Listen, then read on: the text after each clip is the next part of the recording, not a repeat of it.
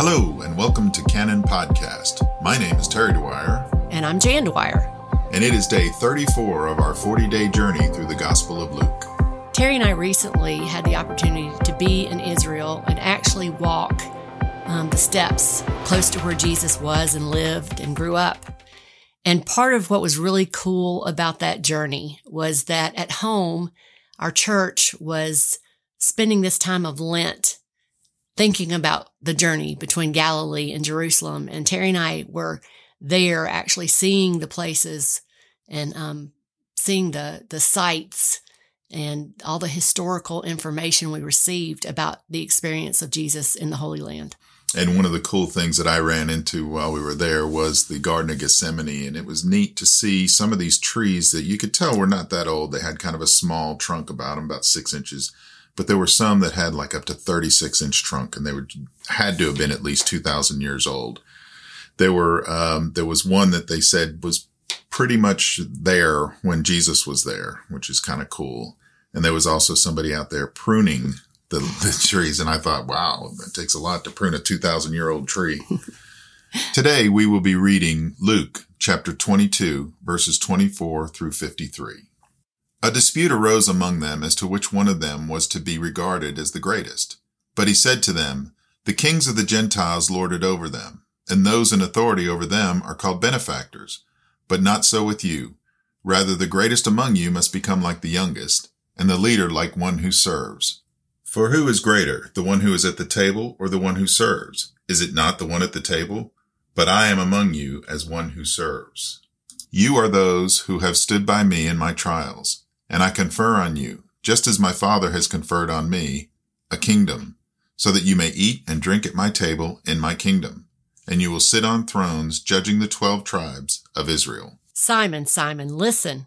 Satan has demanded to sift all of you like wheat, but I have prayed for you that your own faith may not fail you.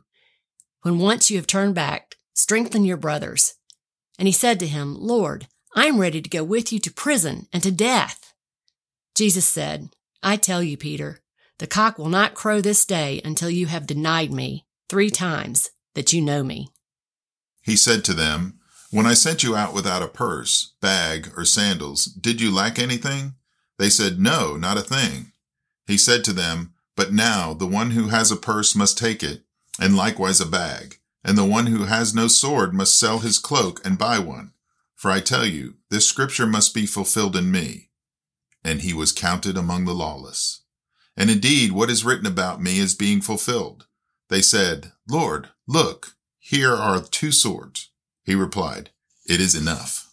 He came out and went, as was his custom, to the Mount of Olives, and the disciples followed him. When he reached the place, he said to them, Pray that you may not come into the time of trial. Then he withdrew from them about a stone's throw, knelt down, and prayed, Father, if you are willing, remove this cup from me, yet not my will, but yours. Then an angel from heaven appeared to him and gave him strength. In his anguish, he prayed more earnestly, and his sweat became like great drops of blood falling down on the ground. When he got up from prayer, he came to the disciples and found them sleeping because of grief. And he said to them, Why are you sleeping? Get up and pray that you may not come into the time of trial. While he was still speaking, suddenly a crowd came, and the one called Judas, one of the twelve, was leading them. He approached Jesus to kiss him, but Jesus said to him, Judas, is it with a kiss that you are betraying the Son of Man? When those who were around him saw what was coming, they, they asked, Lord, should we strike with the sword? Then one of them struck the slave of the high priest and cut off his right ear. But Jesus said, No more of this. And he touched his ear and healed him. Then Jesus said to the chief priest, the officers of the temple police, and the elders who had come for him, Have you come out with swords and clubs as if I were a bandit? When I was with you day after day in the temple, you did not lay hands on me. But this is your hour and the power of darkness. This is the word of God for the people of God. Thanks, Thanks be, to God. God. Have a blessed day. Please join us this Sunday as we continue in our sermon series, On the Road, Walking with Jesus from Galilee to Jerusalem. Have a great day.